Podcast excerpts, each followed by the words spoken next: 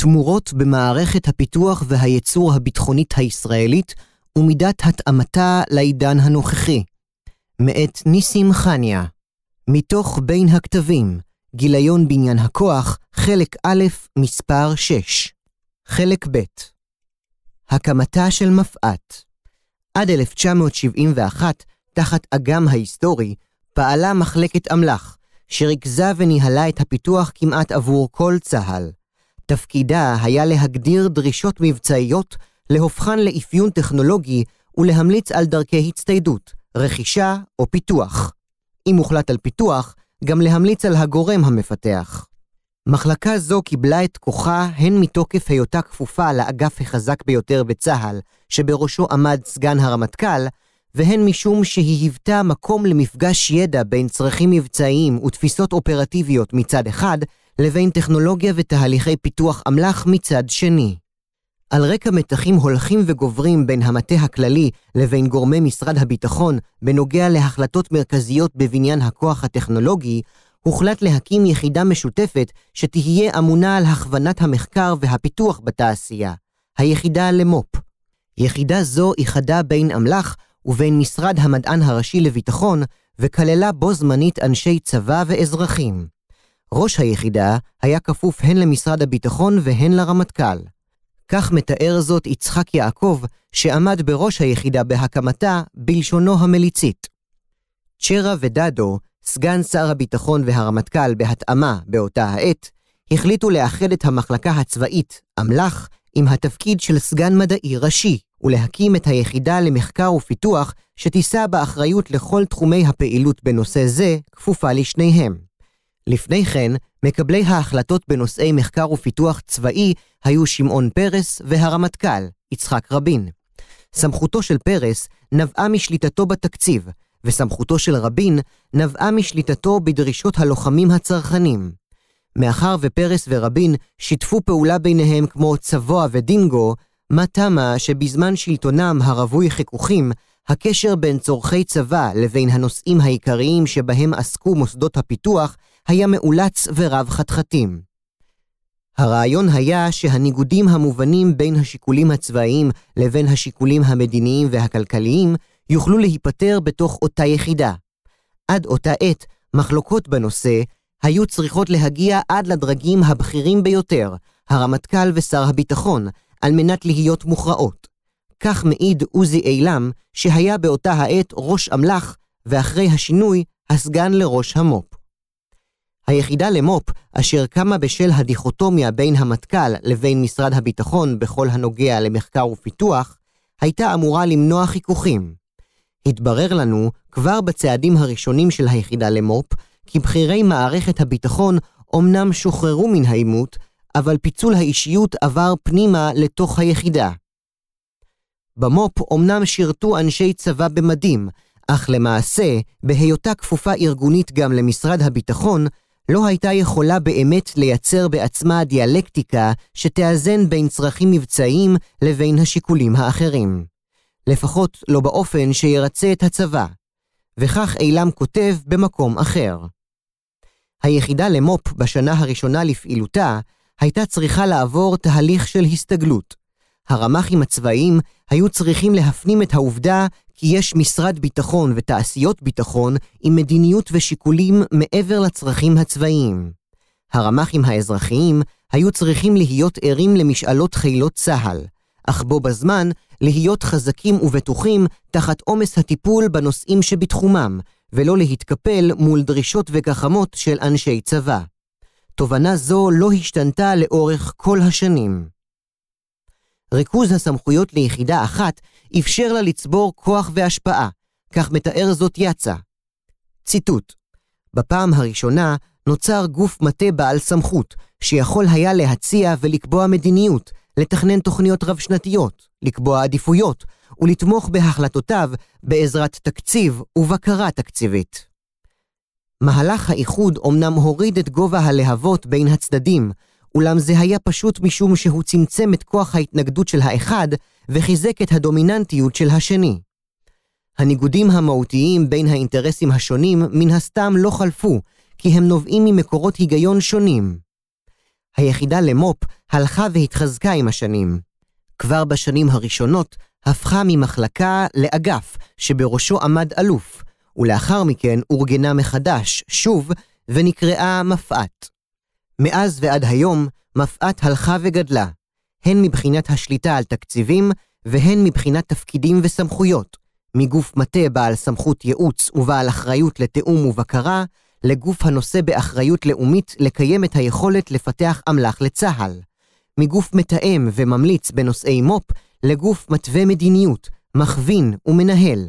מגוף היוזם מחקרים בעלי אופי ראשוני, מדעי ותשתיתי, לגוף היוזם פרויקטים, תחת המושג החדש קדם פרויקט, בעלי אופי של אינטגרציה, בעלי יכולות קיימות, במטרה לתת מענה לצורך מבצעי רלוונטי. מגוף המנהל בעיקר פרויקטי מו"פ ובדיקות היתכנות, לגוף המנהל באופן שוטף פרויקטים שהם כבר הרבה לאחר שלב הצטיידות.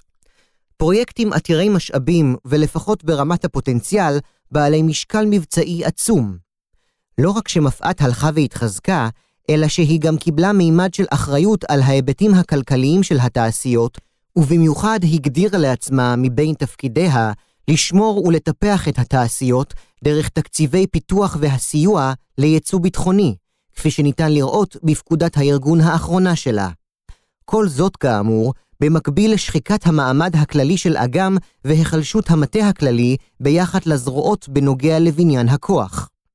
המתחים בין משרד הביטחון לבין צה"ל לבשו צורה מעט שונה.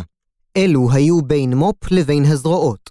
אלא שהזרועות, שלא כמו אגם ההיסטורי, שהחזיק בתקציב המטכ"לי והיווה סמכות עליונה בנושאים אלו, לפחות בצה"ל, היו חלשות יותר, בהרבה, ומטבע הדברים, גם תחום אחריותן הצטמצם לצרכי הזרוע.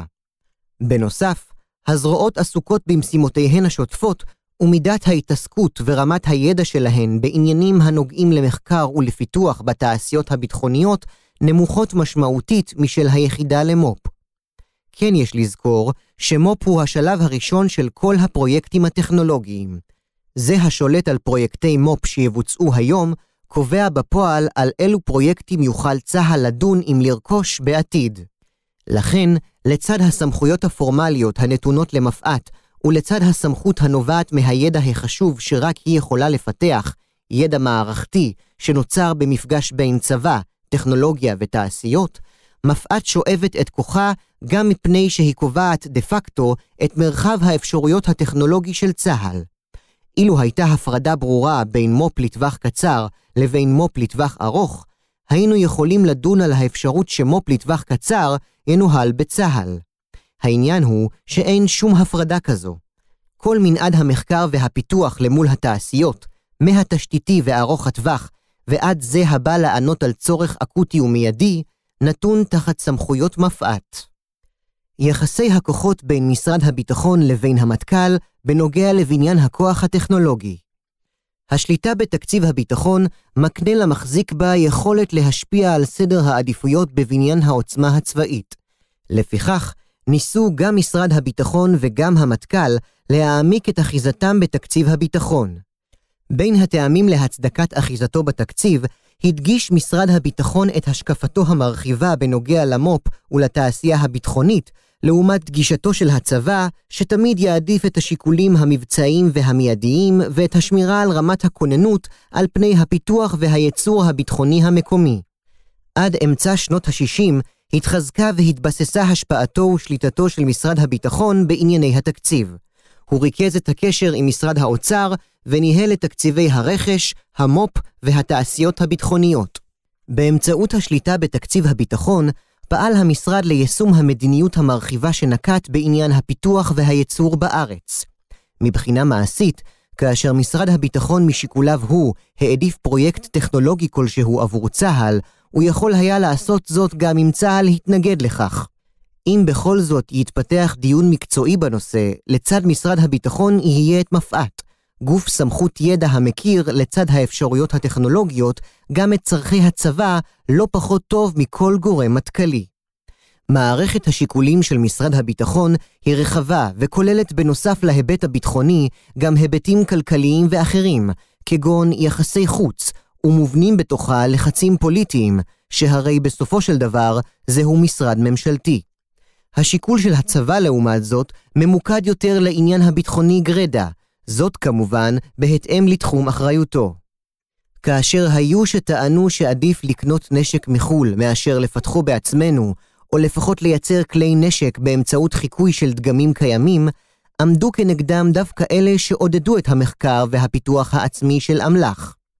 הראשונים ראו את המו"פ כלא כלכלי, כרוך בסיכונים מיותרים, ודורש השקעה שהיא מעבר לנדרש לצרכיו של צה"ל.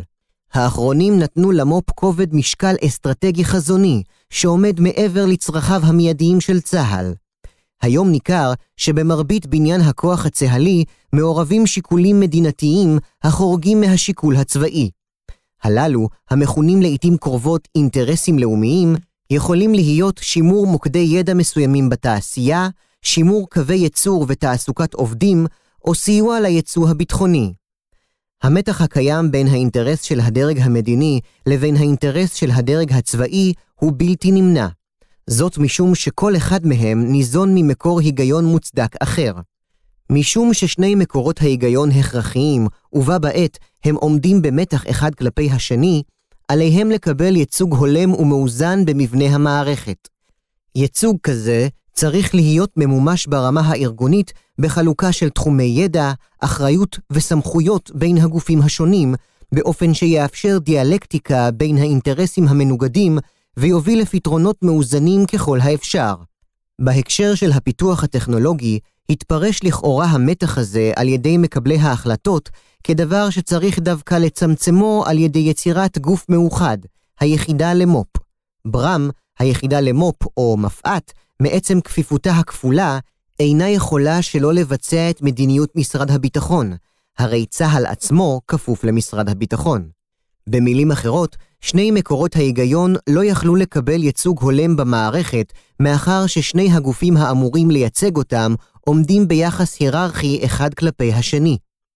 שתי המגמות שתוארו לעיל מהוות שתי פנים של אותו המטבע, התחזקות משרד הביטחון בתחומי בניין הכוח הטכנולוגי על חשבון היחלשות המטה הכללי באותם תחומים. לחלל הריק הנוצר במטכ"ל נשאבה מפא"ת, והתבססה, אמנם לא באופן פורמלי, אבל בהחלט מבחינת מעמד ותפקוד, כגוף המטכ"לי לבניין הכוח הטכנולוגי. בצורה הזו, החלל המטכ"לי הריק אינו מורגש, ולכן גם אין דיון ממשי עליו. הבעיה היא כמובן שמפא"ת כפופה למדיניות של משרד הביטחון, ואינה נושאת באחריות של המטכ"ל. הדיאלקטיקה הדרושה בשיח שבין הגורם הצבאי למדיני כבר אינה מתקיימת. השיח כולו מוכל בתוך משרד הביטחון, וצה"ל הופך לתוצאתי בתהליך. המשמעויות של האמור לעיל לאור הפרקים א' וב' בשני הפרקים הראשונים של המאמר תיארנו שלושה שינויים עיקריים במערכת הפיתוח והייצור הביטחוני. אחת, כיצד התפתחה התעשייה הביטחונית מתעשיית צמח, המספקת מענה לצרכיו המיידיים של צה"ל, ליצואנית נשק המנוהלת תחת דפוסי פעולה עסקיים. 2. כיצד השתנה תפקידה האסטרטגי-כלכלי של התעשייה בעיני משרד הביטחון. 3. כיצד התגברו המימדים שאינם ביטחוניים במערך השיקולים של מדיניותו. בפרק הנוכחי הראינו כיצד אחרון שומרי הסף של האינטרס הצבאי המערכתי, המטה הכללי, איבד את כוחו זה, הן לדרגים האופרטיביים בצבא, קרי הזרועות, והן לדרג הממשלתי הממונה, קרי משרד הביטחון. בהיעדר כוח מרכזי המושך למקור ההיגיון הצבאי והתגברותם של הכוחות האחרים דווקא, מרכז הכובד של העשייה הביטחונית נע אל עבר היבטים עסקיים, משקיים, ציבוריים ופוליטיים. במילים אחרות, בניין כוחו של צה"ל בטכנולוגיות ובאמל"ח, מזווית ההסתכלות האינטגרטיבית-מטכ"לית, הפך במידה רבה לתוצאתי לתהליכים שאינם בשליטתו. ראוי לשאול, וכי משרד הביטחון איננו מרגיש עצמו אחראי לענייני הביטחון לפחות כמו צה"ל? התשובה לכך אינה פשוטה. נענה עליה בשני אופנים. העניינים הכלכליים בתקציב הביטחון, והפנומנולוגיה, תיאור תהליך הניסיון של קבלת ההחלטות בתחום המו"פ. 1. משקל העניינים הכלכליים כאמור, מערכת השיקולים של משרד הביטחון היא רחבה, וכוללת גם עניינים אחרים, לרוב כבדי משקל, כגון תעסוקה בפריפריה, העומדים בסתירה לעניין הביטחוני. אמנם היום התעשייה הביטחונית רווחית, אבל התלות שלה ביצוא ביטחוני היא דרמטית, ובלעדיו היא תקרוס. אין בתקציב הביטחון המקומי, שאפקטיבית הולך ומצטמצם עם השנים, שום יכולת להחזיק את התעשייה הביטחונית שהתפתחה למימדי ענק בהסתכלות המקומית. הממשלה, בהיותה גם הבעלים של רוב התעשייה הביטחונית, פועלת לשימור ולטיפוח איתנותה של התעשייה שבבעלותה. בידיה מספר כלים, וביניהם הסטה מתקציבי הביטחון למחקר ופיתוח של טכנולוגיות חדשות, מתן היתרים לייצוא ביטחוני, וסלילת הדרך לייצוא ביטחוני למדינות מסוימות דרך קשרי חוץ. סמכויות בכל הנושאים האלו נתונות למשרד הביטחון, ולכן הללו יכולים להתבצע חוקית ומעשית גם כאשר הם עומדים בסתירה לעמדתו של צה"ל, המוגבלת לעניין הביטחוני גרדה. יש כאן ניגוד אינטרסים מובנה בתוך משרד הביטחון. 2. אופי קבלת ההחלטות בנושאי מו"פ התועלת המבצעית של מו"פ היא עתידית, ולעולם תהיה נתונה במחלוקת. הנזק הכלכלי לאי העברת משאבים לתעשייה מסוימת הוא מיידי ועובדתי. במערכת קבלת החלטות שונאת סיכונים, יש משקל רב להחלטות של שימור הקיים על חשבון החלטות של חדשנות שאינה מבוססת בהכרח על התעשייה הקיימת. בכל פרויקט ניתן למצוא אנשים רציניים ביותר שהם תומכים נלהבים, ומולם אנשים שאינם פחות רציניים, המתנגדים לפרויקט באותה מידה של התלהבות ממש. הדינמיקה של החלטות בדיונים מהסוג הזה היא דינמיקה של מזעור סיכונים. כלומר, מאחר שניתן להכריע את הדיון לכל צד, הצד שיוכיח נזק קרוב ומוחשי יותר ינצח בדיון. לצורך ההמחשה, נדמיין דיון על פרויקט מיגון נרחב של צבא היבשה, שאם יתחיל היום, יסתיים רק בעוד כמה שנים, ויבוא לידי ביטוי בשדה הקרב, מי יודע. בנקל נוכל למצוא עמדות ביטחוניות מנוגדות של אנשים מנוסים ומקצוענים בנוגע לעלות תועלת המבצעית של פרויקט כזה. אך לו יצויר שאם לא מממנים את הפרויקט, קווי הייצור הרלוונטיים בתעשייה ייסגרו, ומאות רבות של עובדים יפוטרו מחר בבוקר, לאיזו עמדה מהעמדות הביטחוניות מקבל ההחלטות ייטה? לסיכום, היעדר היכולת של צה"ל לבטא את עמדתו במתח שבין העניין הביטחוני לבין העניין המדיני, באה לידי ביטוי בשני אופנים עיקריים. הראשון, לצה"ל אין כיום גוף בעניין כוח מרכזי האחראי על התחום הטכנולוגי, למעט מפא"ת, שכאמור כפופה למדיניות משרד הביטחון. השני, סמכויות הפעולה של צה"ל בכל הקשור להכוונת התעשייה הביטחונית לצרכיו הצטמצמו עם השנים עד כדי שכמעט ואינן. היעדר מטה צה"לי מרכזי לענייני בניין כוח טכנולוגי, הנושא באחריות לפחות לפיתוח ידע רלוונטי בנושא, והמסוגל להציג עמדה משוכללת וקונסטרוקטיבית, מצמצם את האפשרות שתתקיים דיאלקטיקה בין צה"ל לבין משרד הביטחון בנושא הכוונת המו"פ. חשוב מכך, היעדרו של גוף כזה מקטינה את הסיכוי שרעיונות של חדשנות טכנולוגית יפרו את החשיבה הצבאית התפיסתית, ולהפך. על רקע התחזקותה של מפא"ת וההטיה הגוברת של מדיניות משרד הביטחון להיבטים כלכליים, היכולת של צה"ל להניע מהלכי בניין כוח המעוגנים בתפיסה אופרטיבית רחבה היא מוגבלת ביותר, וכל שכן אם אלו עומדים בסתירה למערכת שיקולים סבוכה הנוגעת למדיניות חוץ, מדיניות כלכלית, מדיניות חברתית ושיקולים פוליטיים אחרים. התוצאה היא שעיקר בניין הכוח הצה"לי מעוצב למעשה מבחוץ. פרק ד' ההלימה בין צרכי צה"ל לבין העשייה הטכנולוגית בתעשיות הביטחוניות, וכיצד גדל הפער בין הרצוי למצוי בתעשייה הביטחונית המסורתית. פרק זה יזכור את הצטמצמות ההלימה בין צורכי צה"ל לבין העשייה הטכנולוגית בתעשיות הביטחוניות. נראה כי התמורות שחלו בסביבת המערכת, הן בקרב האיומים והן בסביבה הטכנולוגית הגלובלית, לא תורגמו לשינויים המבניים והתפיסתיים הנדרשים, ובכך גדל הפער בין הנדרש לבין יכולת התעשייה הביטחונית המסורתית לספקו. התגברות מימד אי-הוודאות בפיתוח אמל"ח. במהלך השנים, המתח שבין העמדה הצבאית לעמדה המדינית בנוגע למו"פ לבש צורות שונות. אבל עד לא מזמן הוא כמעט ולא נגע לתוכן המו"פ עצמו.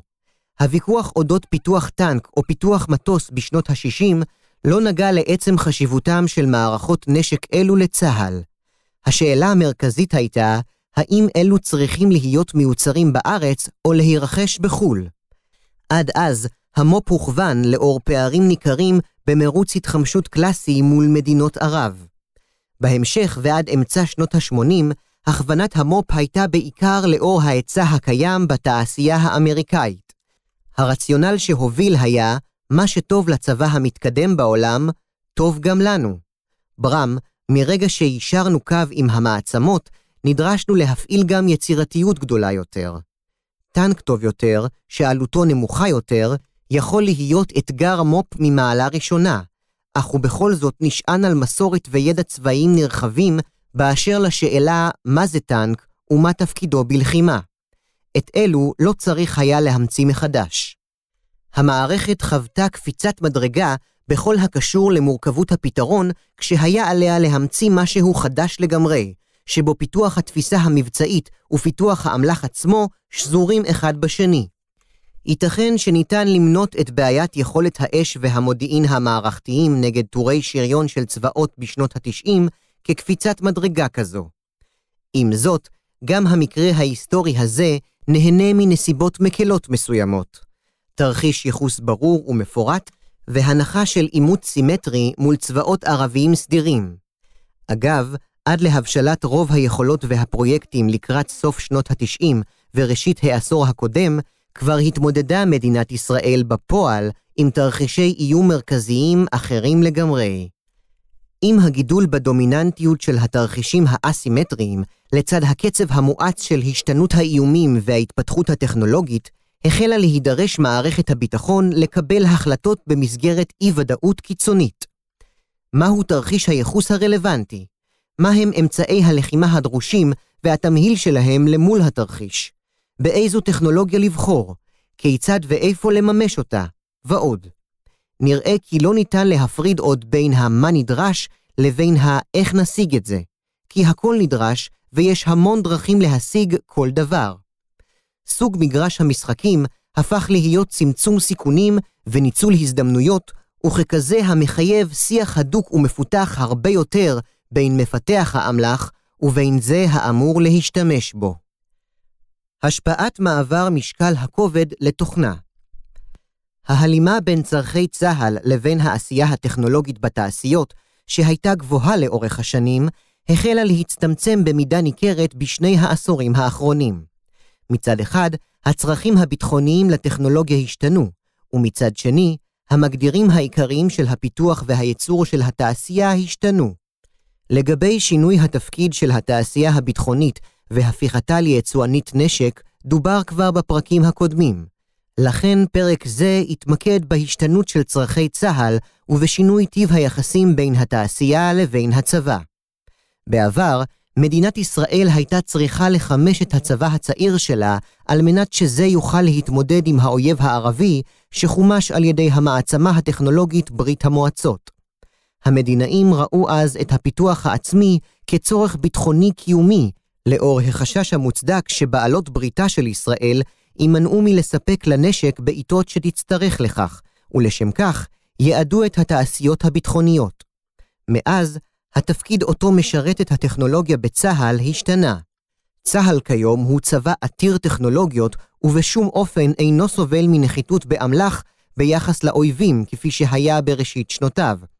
עיקרון אי-התלות איבד מכוחו, בעוד שהסיוע הביטחוני האמריקאי כבר הרגיל את המערכת לרכוש פריטים עיקריים רבים מארצות הברית. שינויים בסיסיים לגבי אופי הלחימה, שהחלו לחדור להכרה הארגונית החל משנות ה-90, לצד התגברות הופעתן של טכנולוגיות מידע, הובילו לשינוי בדרישות לטכנולוגיה צבאית. לדוגמה, צה"ל צריך פחות דורות חדשים של אמל"ח עיקרי כמו טנקים, טילים ומטוסים, ונדרש יותר לטכנולוגיות מעולם התוכנה, מערכות מידע, מערכות שוב, קישוריות בין מערכות ופיתוחים בתחום המודיעין והסייבר. פתרונות תוכנה אלו יכולים לבוא בזכות עצמם או כמכפילי כוח לאמל"ח קיים.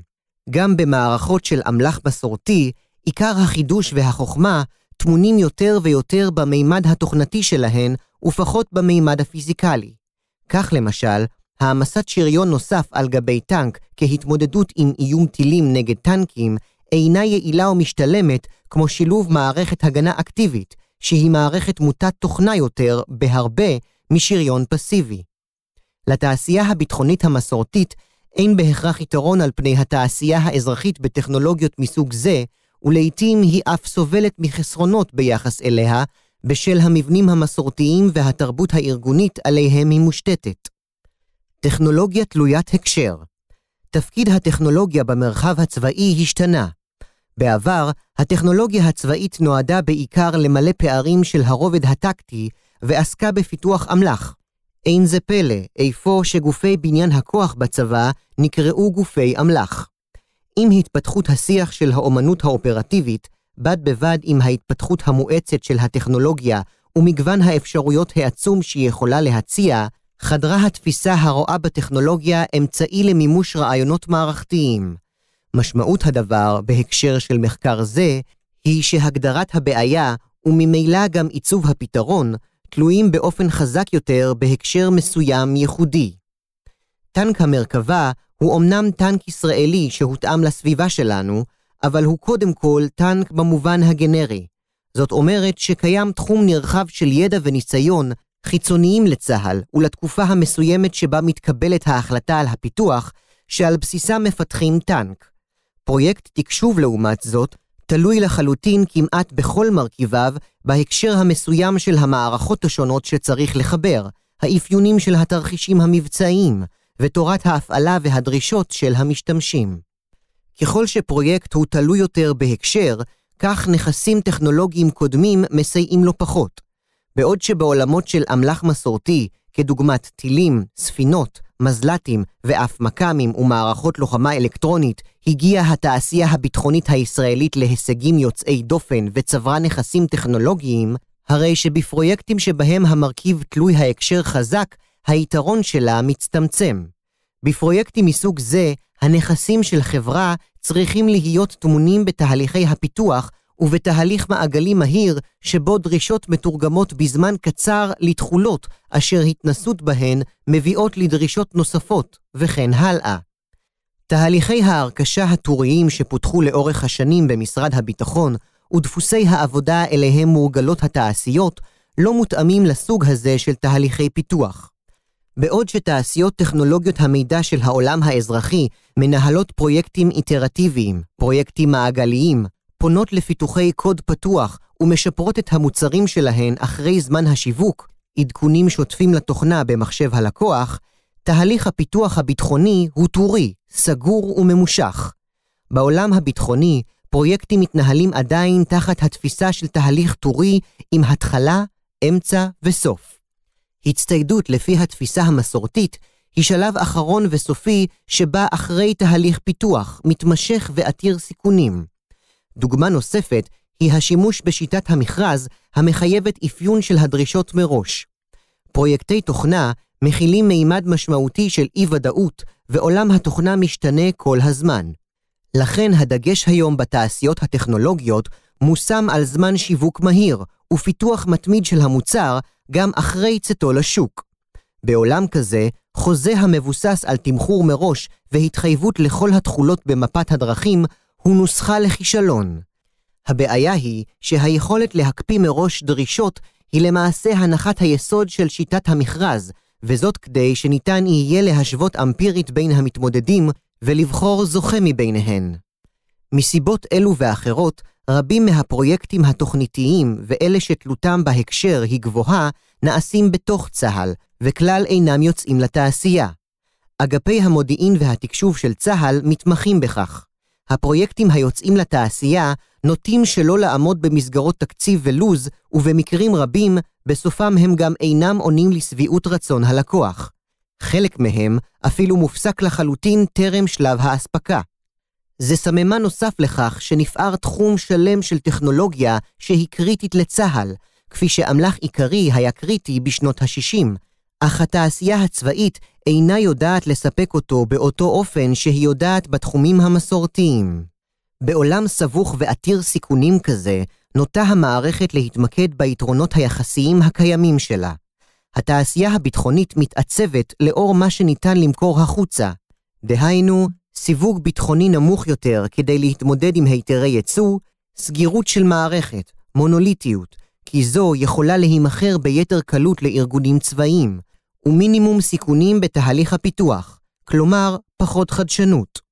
בנוסף, מדינות מפותחות יעדיפו שהצבאות שלהן ירכשו תוצרת מקומית, ולכן מאמצי הייצוא הביטחוני מכוונים במידה רבה למדינות המתפתחות, שבהן הצבאות אומנם גדלים, אבל עדיין לא התפתחה תעשיית ביטחון מקומית מתקדמת. במילים אחרות, התעשייה משקיעה את מירב מאמציה בפיתוח מערכות העונות לצרכים של צבאות אחרים, בדרך כלל מתקדמים פחות מצה"ל. ציטוט המכירות באמריקה הדרומית צפויות להמשיך לגדול. האזור שבו צפויות המכירות הביטחוניות לרשום את הגידול המשמעותי ביותר עד 2020 הוא אסיה. לעומת זאת, המכירות בשוקי ארצות הברית ומערב אירופה צפויות להמשיך לקטון עקב הקיצוצים בתקציבי הביטחון של מדינות אלה. היקף היצוא הביטחוני של ישראל למדינות אפריקה עלה בשנת 2014 בכ-40% לעומת שנת 2013. בשש השנים האחרונות עולה שווי החוזים שחתמו יצואניות הנשק הישראליות עם מדינות אפריקה כמעט מדי שנה. לפי מקור בתעשיות הביטחוניות, מדינות אפריקה ואמריקה הלטינית הן השווקים היחידים שנחשבים עדיין כשווקים מתפתחים, כלומר, כאלה שהביקוש בהם לאמצעי נשק וטכנולוגיות לצבא ולביטחון הפנים הולך וגדל משנה לשנה. התעשייה בונה מערכות בעלות אופי מונוליטי מהסוג שניתן למכור ללקוח כפרויקט שלם מקצה לקצה. בהקשר האמל"חי והמבצעי, מערכות אלו מתאימות לצה"ל פחות. בוודאי שהן אינן מסייעות לצה"ל לממש את עקרון השילוביות, העומד במקום גבוה בסדר העדיפות הצה"לי כבר כמה עשורים, אך עם תוצאות חלקיות. אין באמירות אלו להמעיט או לערער על התרומה הכללית העצומה של התעשייה הביטחונית לצה"ל, או לטעון שסך המקרים המוצלחים אינו גובר על המקרים שאינם מוצלחים.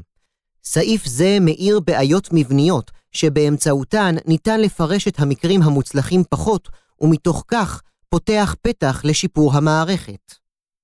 לסיכום, אם ההיגיון העסקי עומד במתח מול ההיגיון הצבאי, הרי שלפחות הוא אמור לספק תמריץ מתמיד לחדשנות.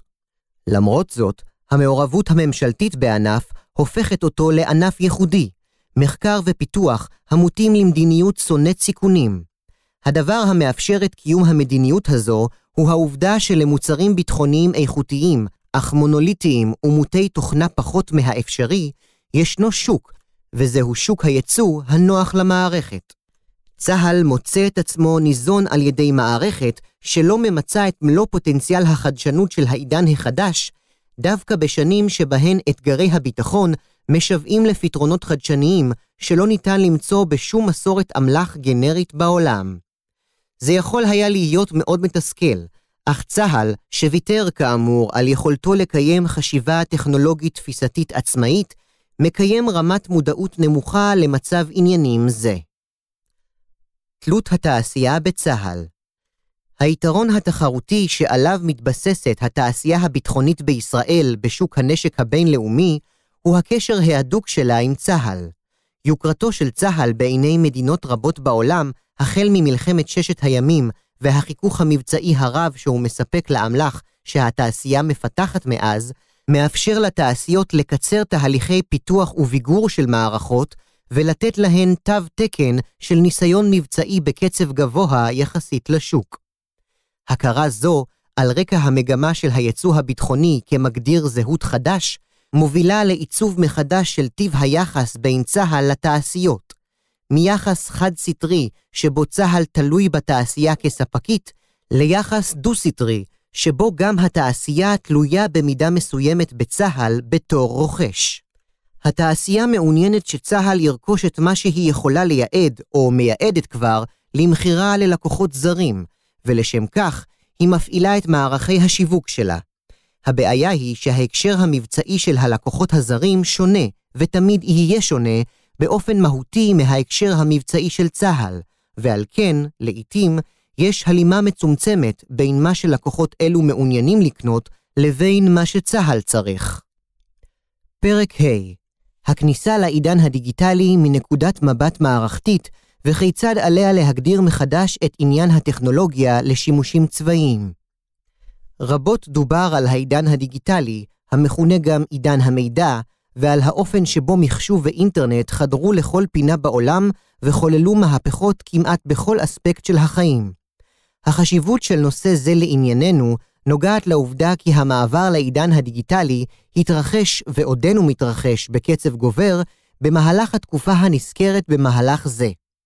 כפי שיתואר בהמשך, המערכות הארגוניות האמונות על הפיתוח הטכנולוגי הצבאי לא עשו את ההתאמות הנדרשות על רקע השינוי בתקופה, וכתוצאה מכך אף מתקשות לממש את המטרה שלשמה הוקמו מלכתחילה.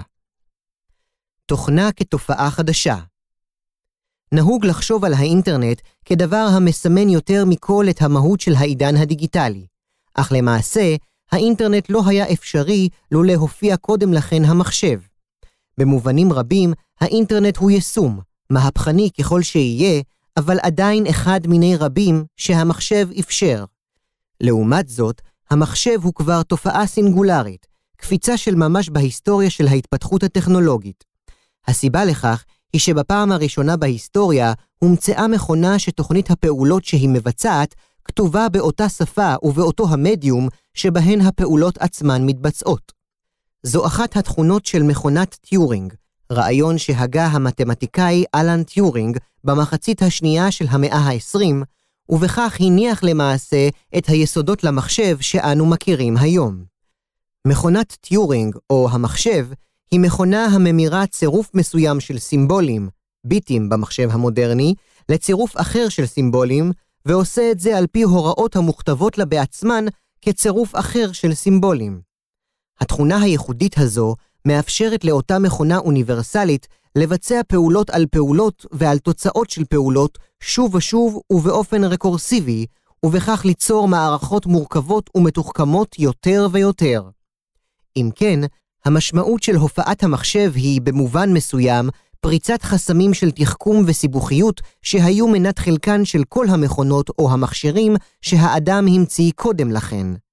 באמצעות סטנדרטיזציה שהלכה והתפתחה בעולם המחשוב והתקשורת, התאפשר גם ביטול הצמידות בין המשאבים הפיזיים, חומרת המחשב, לבין משאבי התוכנה שמשתמשים בהם. תוכנות יכולות לרוץ על מחשבים שונים, לנוע בין מחשב למחשב, להחליף מידע אחת עם השנייה ולפעול בצורה מסונכרנת. למעשה, המחשב והסטנדרטיזציה שהתפתחה מעליו אפשרו את יצירתו של מרחב חדש, המכונה המרחב הקיברנטי, שבו פועלות מכונות וירטואליות אשר ברמה העקרונית אינן מוגבלות לחסמים הפיזיקליים המוכרים של מכונות פיזיות. אמנם קיימות שתי מגבלות עקרוניות לתוכנה. הראשונה היא שסוג הפעולות שהמחשב יכול לבצע הוא כזה שניתן לתאר באופן מתמטי פורמלי, דהיינו, פעולות חישוביות. המגבלה השנייה היא שמספר הפעולות החישוביות המתבצעות ברגע נתון תלוי במגבלות הפיזיות של החומרה המריצה אותן. אלא ששתי המגבלות האלו, כפי שיוסבר בהמשך, הולכות ונהיות לא מורגשות. המגבלה הראשונה, הנוגעת לעובדה שמחשב מסוגל לבצע רק פעולות חישוביות, הופכת לכמעט לא רלוונטית בזכות האופי הרקורסיבי של התוכנה. כאמור, האופי הזה מאפשר לייצר, באמצעות צירוף של פעולות חישוביות בסיסיות, פעולות מורכבות יותר, ובאמצעות רצף פעולות אלו, לבנות פעולות מורכבות עוד יותר, וכך הלאה. נדמיין אדם היושב מול המחשב ומבצע, לדוגמה, השוואת מחירים בין יצרנים שונים, ולאחר מכן גם מבצע פעולת רכישה, ומזמין מוצר מסין שיישלח באופן אוטומטי לביתו. בלתי אפשרי לדמיין, אבל הפעולה הזו מורכבת ומתאפשרת בזכות מיליארדים של מיליארדי פעולות חישוביות בסיסיות מהסוג של שינוי ערך של ביטים מאחת לאפס ובחזרה. כאשר אנו מתבוננים על התפתחות עולם התוכנה, אנו עדים לשכבות על גבי שכבות של קוד. בכל רגע, פיתוח תוכנה נעשה על השכבות העליונות, כיוון שאת הנמוכות כבר עשו וניתן להשתמש בהן כפי שהן, שיוביל לפיתוח של שכבות חדשות, שתאפשרנה בתורן קומה נוספת, וכך הלאה. באופן הזה פיתוח תוכנה, לפחות מהבחינה הפרקטית, הולך ומתרחק מהיסודות המקבילים של פעולות חישוב מתמטיות, עד כדי כך שההנחה הטבעית בקרב מפתחים כיום היא שניתן לעשות הכל בתוכנה. המגבלה השנייה שצוינה, לגבי כמות החישובים בזמן נתון, גם היא הולכת ומצטמצמת בקצב הולך וגובר. התופעה הזו מכונה חוק מור, על שם מייסד חברת אינטל, גורדון מור, שהעלה תזה לפיה צפיפות הטרנזיסטורים במעגלים משולבים מוכפלת כל שנתיים בערך. מסיבות כאלו ואחרות, החיזוי של מור מתקיים הלכה למעשה כבר למעלה מ-40 שנה, ובכך עוצמת החישוב ונפח האחסון של מידע דיגיטלי נסקו בקצב אקספוננציאלי. זה קורה במקביל לכך שהמחירים של חומרת המחשב דווקא צנחו בצורה תלולה מאז המצאת המחשב, והם עודם במגמת ירידה. נדבך נוסף על חוק מור, המסייע לצידוד בטענה שמגבלת כוח החישוב הולכת והופכת רלוונטית פחות, קשור להתפתחות של האינטרנט, ובפרט בעשור האחרון, להתפתחות טכנולוגיית הענן. באמצעות חיבור לאינטרנט בלבד, ניתן להפעיל היום מכל מחשב ובקלות יחסית פעולות חישוב כבדות ומסובכות לאין שיעור. פעולות אלו מתבצעות בפועל על חוות שרתים ענקיות, שבונות ומתחזקות חברות ענק כמו אמזון וגוגל, ומספקות אותן כשירות שכל אדם יכול לצרוך מהמחשב הביתי שלו בעלויות זניחות יחסית. בכיוון הפוך והשכיח יותר, אם כי אולי ידוע פחות, רוב הפעולות שאנו מבצעים באינטרנט קורות דווקא על המחשב שלנו. בכניסתנו לאתר האינטרנט, האתר שולח למחשב מקטעי קוד שירוצו באופן מקומי. כך יוצא שאתר מסוים יכול לשרת מיליוני משתמשים, אבל העומס החישובי בכללותו מתבזר בין מיליוני מחשבים. אם כן, מגמות התפתחות טכנולוגיית האינטרנט והענן מצטרפות לחוק מור, והופכת עוד יותר את החומרה לעניין של מה בכך. מגמות וביטויים של העידן הדיגיטלי בסעיפים הבאים נסקור בקצרה את הביטויים המשמעותיים ביותר של העידן הדיגיטלי.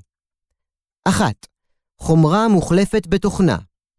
בעקבות ההתפתחות המעריכית של רכיבים דיגיטליים לצד הוזלתם, פתרונות מכניים מסורתיים הולכים ונכחדים, ובמקומם נכנסות חלופות דיגיטליות. חלופות אלו, על אף שהן יכולות להיות יעילות ומתוחכמות יותר, מחירן דווקא נמוך יותר. ההשלכות של המעבר לתוכנה נרחבות, וחלקן מצוינות בהמשך. 2. מרכז הכובד עובר מהפלטפורמה לרשת. ביטול הצמידות בין התוכנה לבין המחשב הפיזי המאפשר אותה, יצר מרחב חדש של התרחשויות. זה המתקיים בתווך שבין מחשבים, המרחב הקיברנטי. המרחב הזה מאפשר לייצר פתרונות המבוססים על סינרגיה אופקית, שבמקרים רבים עולים ביחס עלות תועלת על פתרונות המוגבלים לפלטפורמה בודדת. ככל שחומרה מוחלפת בתוכנה ותוכנה חודרת לכל אמצעי שברשותנו, ממילא הכל הופך להיות חלק מהמרחב הקיברנטי, והפוטנציאל של הסינרגיה שמרחב זה מציע רק הולך וגדל. 3.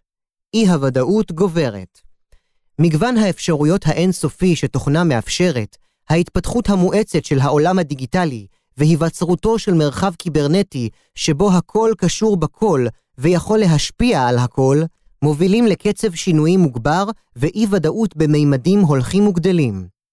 המושג של אי-ודאות כפי שהיה מוכר לפני 50 שנה, לא דומה כהוא זה לקיים היום. 4. שיטות התכנון והייצור המסורתיות מוחלפות. תכנון מוקדם נועד להסיר מקדמי אי-ודאות ובכך למזער סיכונים בפרויקט. המחיר בשיטה זו הוא זמן, הזמן הנדרש לתכנון פרטני מוקדם. אי-הוודאות הגוברת שהעידן הנוכחי הביא איתו, הובילה לאימוץ שיטות ניהול חדשות המתייחסות לגורם אי-הוודאות כגורם אינהרנטי שלא ניתן להסרה לאורך כל חייו של הפרויקט.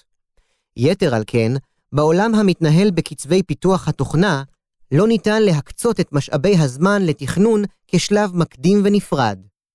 לפיכך, במקום להתייחס לביצוע מול תכנון כאמת מידה להתקדמות הפרויקט, המתודולוגיות החדשות מתייחסות לתכנון עצמו כדבר שצריך להתפתח עם הזמן, על מנת שיתאים את עצמו לדרישות המשתנות ולהבנות החדשות המצטברות לאורך הפרויקט. התוצאה היא מעגלים קצרים של תכנון, פיתוח, פריסה, קבלת משוב וחזרה על התהליך. מתודולוגיות אלו, הנופלות בכלליות תחת המושג אג'ל כשזה נוגע לפיתוח תוכנה, התפתחו וצברו תאוצה במהלך שנות ה-90. אלו הושפעו רבות משיטות ניהול הייצור הרזות, שמקורן בתעשיית הרכב היפנית בשנות ה-70. 5. טכנולוגיה אזרחית עוקפת את הטכנולוגיה הצבאית. בעידן שבו טכנולוגיה מניעה את הכלכלה, התחרותיות בשווקים בעידן של גלובליזציה דוחפת את התקדמותה. חברות טכנולוגיה עילית נמצאות במרוץ חדשנות להיות הראשונות שיציגו דור מתקדם יותר של טכנולוגיה. העובדה שתוכנה מאפשרת שימוש חוזר בנכסים שפותחו, והעובדה שהאינטרנט מאפשר לשתף מידע וקוד בין מפתחים, הובילו ליצירת קהילות קוד פתוח גלובליות, התורמות ממרצן ומכישרונן לטובת שיפורים טכנולוגיים. אם בעידן התעשייתי, הגודל והתקציבים הממשלתיים הבטיחו כי התעשיות הביטחוניות תהיינה תמיד מגדירות הקדמה הראשונות, הרי שבעידן הדיגיטלי, הטכנולוגיות החדישות ביותר נוצרות בחוץ. יתר על כן, הן זמינות לכולם, גם לאויבים. 6. כוח הייצור עובר לקצוות. בעידן הנוכחי, משתמש הקצה יכול יותר ויותר לקחת חלק מתהליך הייצור ולהשיג אמצעים שבעבר יכולים היו להיות מיוצרים רק על ידי תעשיות מבוססות. הדבר מתאפשר בזכות הנגישות הגוברת להשגת מידע שהאינטרנט מספק, העובדה שמרבית החוכמה עוברת לתוכנה שאותה כידוע ניתן לשכפל וחסמי הכניסה לפיתוחה נמוכים, והקלות שבה ניתן להזמין חלקים וחומרים, או אף להדפיס אותם במדפסת תלת-מימדית ביתית. בחיפוש פשוט בגוגל ניתן למצוא הוראות מפורטות כיצד לייצר בעצמך מטען צינור או כטב"ם עם מצלמה. השלכות לעניינים הצבאיים האופי המיוחד של העידן הדיגיטלי מביא איתו שינויים מבניים באופן שבו טכנולוגיה, במיוחד טכנולוגיה המשמשת לצרכים צבאיים, מתפתחת ונרכשת. תהליכים מסורתיים של אפיון מפורט ובקרת ביצוע מול תכנון הופכים לחסרי תועלת כאשר האפיון חייב להשתנות לאורך הפרויקט על מנת שזה יהיה רלוונטי בסופו, וכאשר כלי התכנון אינם מסוגלים לצפות בעיות קריטיות שסבירות הופעתם גבוהה. הנגישות למידע ולאמצעים מאפשרת לבודדים להשיג יכולות, שהיו בעבר נחלתן של מעצמות טכנולוגיות, ויוצרת אי-ודאות קיצונית גם מהזווית של שדה הקרב. בעוד שבעבר הפיתוח הטכנולוגי הצבאי נמשך אחרי מרוץ חימוש סימטרי יחסי, ונמדד בשאלה מי ישיג מהר יותר יתרון טכנולוגי, כעת השאלה היא כמה מהר ניתן לתת מענה לאיום חדש בזירה שלא יכולנו לצפות מראש. הכלכלה האזרחית מקדמת את הטכנולוגיה מהר יותר מהמנגנונים המדינתיים. תעשיות הביטחון, שעד לא מזמן נהנו מיתרון טכנולוגי בזכות משאבים מדינתיים שיועדו למו"פ, הלכו ואיבדו את היתרון הזה, בעוד שהכלכלה העולמית כולה נשענת יותר ויותר על טכנולוגיה. התהליכים הבירוקרטיים הקלאסיים, המאפיינים את המבנים של גופים ממשלתיים וועדי עובדים, מונעים את האפשרות ליהנות מהתנופה המואצת של הטכנולוגיה. מצד שני, היריבים, אלו שאינם כבולים לבירוקרטיה ארגונית כבדה, כמו הארגונים התת-מדינתיים, הופכים לנגישים יותר ויותר לטכנולוגיה שעד לא מזמן נחשבה מתקדמת ולנכס בלעדי של מדינות, כגון מיפוי דיגיטלי, ניווט לווייני, הצפנה, תקשורת רחבת סרט, מזל"טים ועוד. להוציא גופי פיתוח שיש להם כושר יצור עצמי והמפוזרים בזרועות עצמם, מבנה מערכת בניין הכוח הצבאית מושתת על תפיסות של העידן הקודם, העידן התעשייתי. הנחת היסוד של תהליכי האפיון, התכנון והאישור הנוכחיים, כדוגמת נוהל 10-1 לפיתוח אמל"ח, או נהלי מכרזים וועדות בחירת ספקים במפא"ת, היא שהצלחה ורלוונטיות תלויים בתכנון מוקדם, זהיר ומדוקדק. התהליכים הארוכים מתכחשים לעובדה, אולי המצערת, שהסיכונים שאותם תהליכים מנסים לצמצם אינם בהכרח הסיכונים שהפרויקט יפגוש במהלך הדרך.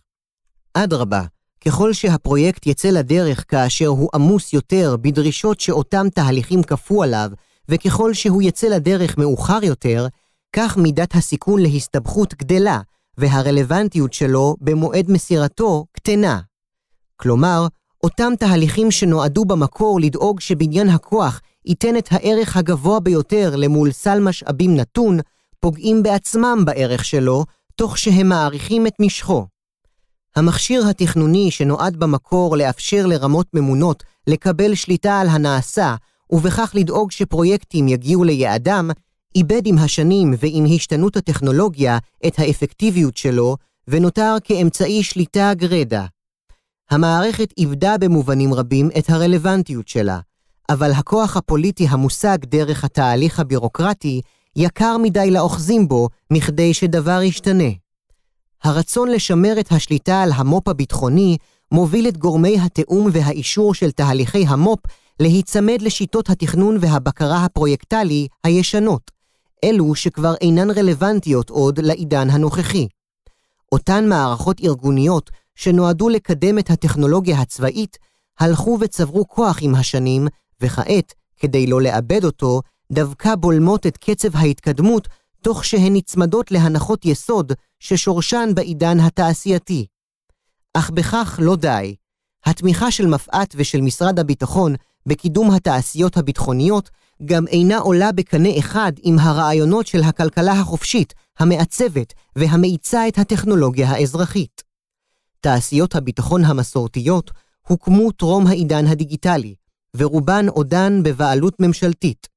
מוועדי עובדים מאורגנים ועד שיטות ניהול, הן לא דומות לתעשיות הטכנולוגיה העילית המתעצבות בסביבה התחרותית הקשה של השוק האזרחי, ועל כן גם מתקשות לסגור את הפער שנוצר.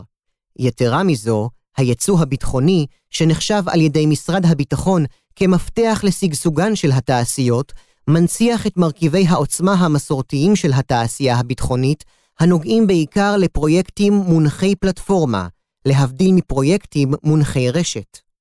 לדוגמה, נפח הפעילות בתחום פתרונות ה-IT במונחים של יצוא ביטחוני הוא כ-6% בלבד. עם זאת, צה"ל צריך פחות ופחות טילים וטנקים מתקדמים יותר, ויותר פתרונות מונחי רשת של אינטגרציה וקישוריות בין מערכות. דווקא אלו, שנראים בעולם האזרחי כעניין כמעט טריוויאלי, מהווים בעולם הצבאי אתגר של ממש. סיכום מערכת המו"פ והייצור הביטחוני הישראלית היא מהחזקות, ואפשר גם לומר מהמוצלחות בעולם המערבי. הישגיה וחדשנותה אינם דורשים פירוט במחקר זה. כיפת ברזל היא מופת של פיתוח ביטחוני רלוונטי ומהיר, ונחשבת כהישג ישראלי שאין עליו עוררין. יחד עם זאת, לא יהיה נכון לתת לסיפורי ההצלחה המשמעותיים של המערכת הביטחונית להסתיר מאיתנו את התמונה הגדולה, המשקפת את העובדה שמזה כמה עשורים מתקשה צה"ל להעמיד מענה צבאי משכנע ביחס לאיומים הניצבים מולו. מבצעים חוזרים ונשנים ברצועת עזה ובמלחמת לבנון השנייה ועדויות אחרות מצביעים על כך שצה"ל, כמו צבאות מערביים אחרים, לא השלים את תהליך ההסתגלות שלו למגמות האתגור האסימטריות הניצבות מולו. אם נקדיש לסיפורי ההצלחה הבולטים עוד מעט תשומת לב, ניזכר שחלק משמעותי מסיפור ההצלחה של פיתוח כיפת ברזל נגע למוכנותם של מספר אנשים בודדים, שר הביטחון וראש מו"פ במקרה הזה, לפעול בניגוד לרצון רוב המערכת. הנחנו במחקר זה כי קיים קשר חיובי בין חדשנות טכנולוגית לבין יכולת הסתגלות תפיסתית צבאית. אם מקבלים הנחה זו, מתבקשת השאלה, מדוע בכל זאת, למרות ההישגים המרשימים, לא הצליחה מערכת בניין הכוח לאפשר לצה"ל הסתגלות טובה ומהירה יותר. המחקר העמיד מערכת הבנות המהוות כולן יחד מענה אפשרי לשאלה המטרידה הזו. ראשית, בתהליך שהתמשך על פני כמה עשורים, הפך ההיגיון הדומיננטי המסדיר את פעולת התעשיות הביטחוניות להיגיון שעיקרו עסקי, על חשבון היגיון שעיקרו ביטחוני צבאי. שנית, בתהליך מקביל, הפכה מערכת הביטחון הישראלית, המיוצגת על ידי משרד הביטחון ומפא"ת בתוכו, למערכת שהגיונה המוביל הוא הגנת קיומן ושגשוגן של התעשיות הביטחוניות. שלישית, בוויתורו על גוף טכנולוגי תפיסתי חזק בתוך המטה הכללי, מצא עצמו צה"ל לא רק משולל יכולת השפעה של ממש על תהליכי המחקר והפיתוח, אלא אף נעדר מודעות עצמית של ממש לפער ההולך ומתהווה ביכולת ההתחדשות התפיסתית שלו עצמו. שלוש הנקודות הללו מתארות פער משמעותי בתפקוד המערכת הביטחונית הישראלית. הן משולות לספינה המפליגה בים, החובה תוך כדי מסעה תהליך של התרופפות הקשר בין אנשי הצוות, צמיחת אינטרסים עצמאיים של חדר המכונות ביחס לחדר ההגאים, וכיוצא בזה, אנלוגיות על תפקוד לא מושלם של צוות המלאכים. הסיפור הופך מסיפור על שלומיאליות לטרגדיה של ממש, כאשר במסלולה של הספינה מופיע קרחון. הקרחון הזה הוא התובנה הרביעית שהעמדנו במחקר. רביעית, עידן טכנולוגיות המידע החליף את העידן התעשייתי ושינה כליל את חוקי המשחק. מגדירי העוצמה החדשים קשורים לתוכנה יותר מאשר לחומרות ולפלטפורמות שבהן התמחו התעשיות הביטחוניות. עולם התוכנה מתקדם בקצבים שהמערכת הביטחונית הבירוקרטית אינה עומדת בהם. מעטפת ההגנה המוסדית השומרת על התעשיות הביטחוניות, כמו גם שווקי ייצוא של מדינות מתפתחות, מקהים תמריצים לשינוי מהותי של התעשיות. בעידן שבו צה"ל חוזר שוב ושוב על הצורך בהפעלה שילובית של הכוח, כלומר באינטגרציה, ממשיכות התעשיות הביטחוניות לצייד את צה"ל במערכות לחימה מתקדמות וחדשניות, אך בדרך כלל מונוליטיות. מעצבי התפיסה הצבאית ומפעילי הכוח פועלים בתוך מסגרת של הנחות יסוד על מהות העוצמה הצבאית העומדת לרשותם. התעשייה הצבאית הישראלית היא מהחדשניות והנמרצות בעולם, אך כפי שתיארנו במחקר זה, אין בכך די כדי לעמוד בצורכי החדשנות של צה"ל. יתר על כן, חדשנות דינמית ודרמטית יותר היא אפשרית ואף טבעית בעידן הדיגיטלי. זו מערכת בניין הכוח הביטחונית עצמה שמעכבת את היכולת היצירתית שהגדירה בעבר את היתרון האיכותי של צה"ל. הספינה מפליגה לעבר הקרחון, אך סופו של הסיפור טרם נכתב. מטרתו של מחקר זה אינה לבקר את המערכת לשם הביקורת, אלא לאפשר לה להשתנות ולשמר את עוצמתה ואת חיוניותה לביטחון ישראל.